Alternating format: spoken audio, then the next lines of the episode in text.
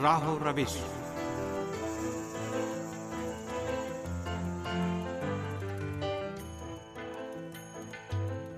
عزیز سامعین، پروگرام راہ و روش کے ساتھ حاضر خدمت ہیں حسین اختر اور مریم زہرا کا سلام قبول کیجیے۔ امید ہے کہ ہمارا یہ پروگرام بھی آپ سب کی معلومات میں اضافے کا باعث بنے گا۔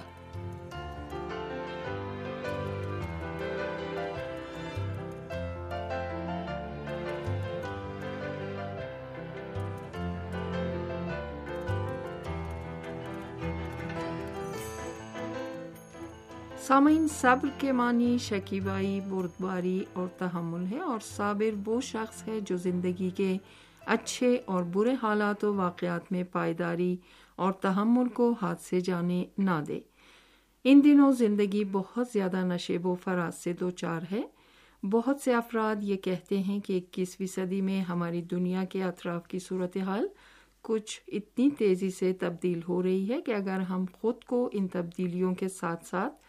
ہم آہنگ نہ کر سکے تو رنج و مصیبت میں مبتلا ہو جاتے ہیں۔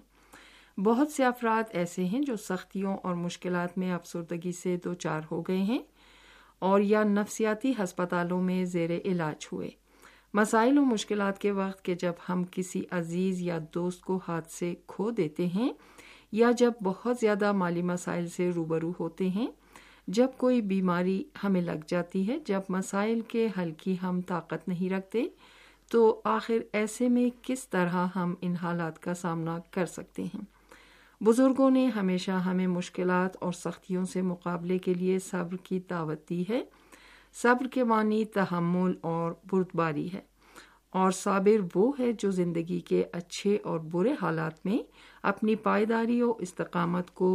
ہاتھ سے جانے نہ دے اور غم و اندو کے سبب میدان نہ چھوڑے، بلکہ اس کے مقابلے میں ڈٹا رہے۔ صبر کی قرآن و روایات کے نقطہ نگاہ سے بہت زیادہ اہمیت ہے، اور انسان کی زندگی پر اس کے مرتب ہونے والے بہت زیادہ انفرادی و اجتماعی اثرات کو بیان کیا گیا ہے۔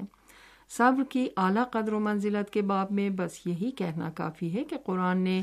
متعدد آیات میں ان اللہ مع الصابرین، اللہ تعالیٰ صبر کرنے والوں کے ساتھ ہے،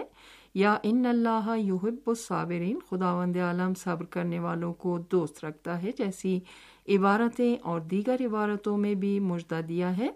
کہ خداوند عالم صبر کرنے والوں کے ساتھ ہے اور ان کو بہت زیادہ چاہتا ہے۔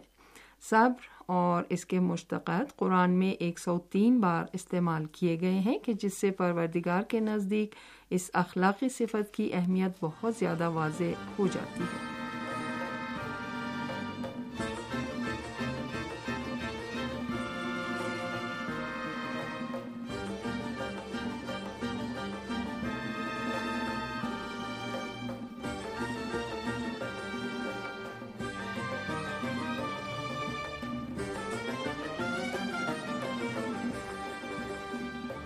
خداوند عالم نے دنیاوی زندگی کا تعین کچھ اس طرح سے کیا ہے کہ اس کی لذت ہمیشہ رنج و تاب اور سعی و کوشش کے ہمراہ ہو۔ اس کے بغیر اندوہ و ملال، کسی خوشی و شادمانی کے بغیر آرام و آسائش، کسی درد سر کے بغیر ملاقات اور دیدار،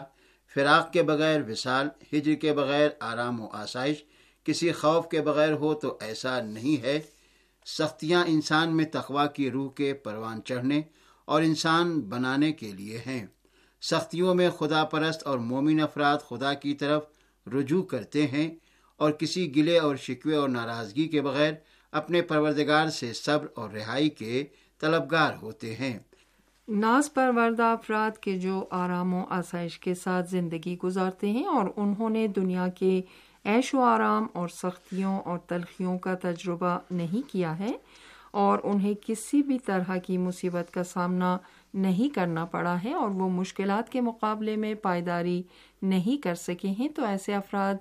جب اکیلے پن اور وسائل و امکانات سے دور ہو جاتے ہیں تو پھر ان میں کسی بھی مشکل سے مقابلے کی توانائی نہیں رہ جاتی ہے، اور وہ اپنے معمولی انسانی فرائض کو انجام دینے سے عاجز نظر آتے ہیں۔ لیکن صرف صبر کرنے والے ہی ہر طرح کی ناکامی اور روحانی و معنوی شکست سے محفوظ رہتے ہیں۔ حضرت ایوب علیہ السلام کی داستان بہت زیادہ قابل سماعت اور سبق آموز ہے۔ قرآن نے حضرت ایوب علیہ السلام کے صبر و بردباری کو صبر جمیل اور خوبصورت صبر سے یاد کیا ہے۔ حضرت ایوب علیہ السلام کے بارے میں بیان ہوا ہے کہ آپ حضرت ابراہیم علیہ السلام کی نسل سے اور حضرت اسحاق کے پوتے ہیں۔ آپ مویشی پالن کے نتیجے میں بہت سی بھیڑوں، اونٹوں اور گایوں کے مالک بن گئے اور آپ کو بہت زیادہ مال و ثروت حاصل ہوا۔ اس کے علاوہ آپ نے زراعت کی ترقی میں بھی کوششیں انجام دی اور آپ بہت زیادہ کھیتوں، باغوں، گڈریوں، اونٹوں یا شتربانوں کے محافظ، غلاموں اور فرزندوں والے ہو گئے، لیکن ان کی یہ تمام کوششیں عدل و انصاف کی بنیاد پر تھیں۔ وہ حقوق الہی اور حقوق الناس ادا کرتے تھے اور ہمیشہ خدا کی نعمتوں کا شکر بجا لاتے تھے، اور مادی وسائل ان کو عبادت و بندگی پروردگار سے ہرگز باز نہیں رکھتے تھے۔ ان کے دسترخوان پر ہمیشہ یتیم بھی بیٹھا کرتے تھے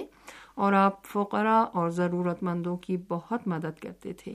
حضرت ایوب علیہ السلام کے 7 بیٹے اور 3 بیٹیاں تھیں، اور ہمیشہ ان عظیم نعمتوں کے سبب کہ جو ان کو حاصل ہوئی تھی خدا کا شکر بجا لاتے تھے، اور جو دینی و انسانی فرائض اور ذمہ داریاں تھیں ان سب کو شائستہ طور پر انجام دیتے تھے۔ ابلیس کو ایوب کی عبادت پر حسد تھا، اس لیے اس نے خدا سے کہا کہ ایوب کا یہ شکر خلوص نیت سے نہیں ہے، بلکہ وہ تو اس لیے شکر کرتے ہیں کہ ان کے پاس بہترین الہی نعمتیں ہیں۔ خداوند عالم نے جناب ایوب علیہ السلام کے صدق اور اخلاص عمل پر مہر تصدیق ثبت کرنے اور ان کے شکر کی حقیقت کو مزید آشکارا کرنے کے لیے سب سے پہلے ان کے اموال اور بچوں کو ان سے چھین لیا، اور پھر ان کو سخت ترین بیماری میں مبتلا کر دیا جو ان کے پورے جسم پر محیط ہو گئی۔ ایسے میں شہر کے عوام نے جناب ایوب علیہ السلام سے منہ موڑ لیا، اور اس لیے کہ کہیں یہ بیماری شہر میں نہ پھیل جائے ان کو شہر سے باہر نکال دیا اور ایک بری جگہ پر ان کا ٹھکانہ بنا دیا، لیکن ان کی بیوی نے ان کا ساتھ ہرگز نہیں چھوڑا اور حضرت ایوب علیہ السلام کی تیمارداری کرتی رہیں۔ انہوں نے سختی کے ساتھ 7 سال گزارے، لیکن یہ تمام دردناک حوادث و واقعات سے نہ صرف حضرت ایوب علیہ السلام کے شکر میں کوئی کمی آئی، بلکہ خدا نے اس کا شکر ادا کرنے کے لیے انہیں اور زیادہ پرعزم بنا دیا۔ اسی دوران 3 ایسے افراد جو ایوب علیہ السلام پر ایمان لائے تھے ان کے پاس آئے، اور اس سخت بیماری میں مبتلا ہونے کو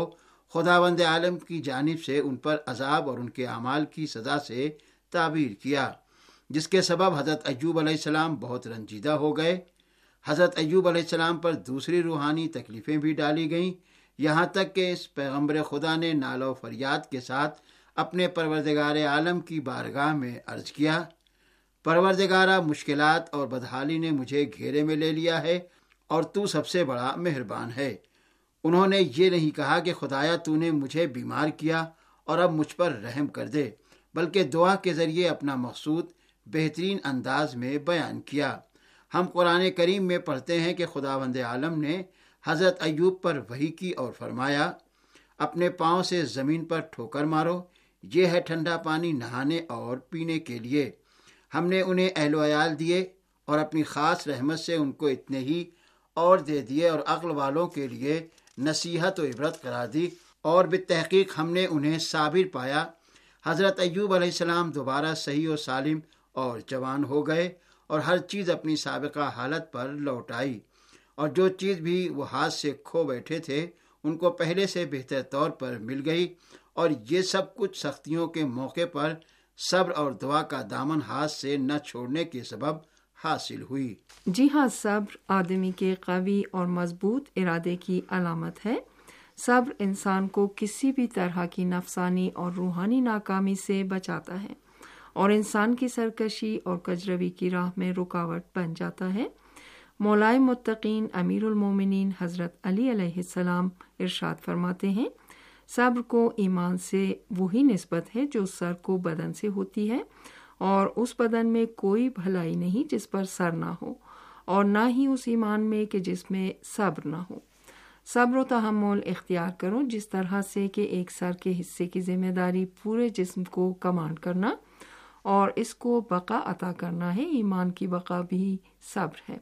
اس لیے یہ کہا جا سکتا ہے کہ صبر تمام خوبیوں کا جوہر ہے۔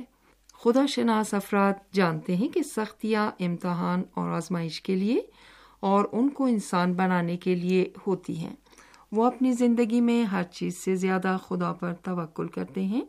اور صبر و دعا پر توجہ دیتے ہیں، اور دل میں یہ یقین رکھتے ہیں کہ خداوند عالم کسی بھی حال میں ان کو تنہا نہیں چھوڑے گا۔ سامعین، اسی کے ساتھ ہمارے پروگرام کا وقت اب یہیں پر ختم ہوتا ہے۔ اگلے پروگرام تک کے لیے ہمیں اجازت دیجیے، خدا حافظ۔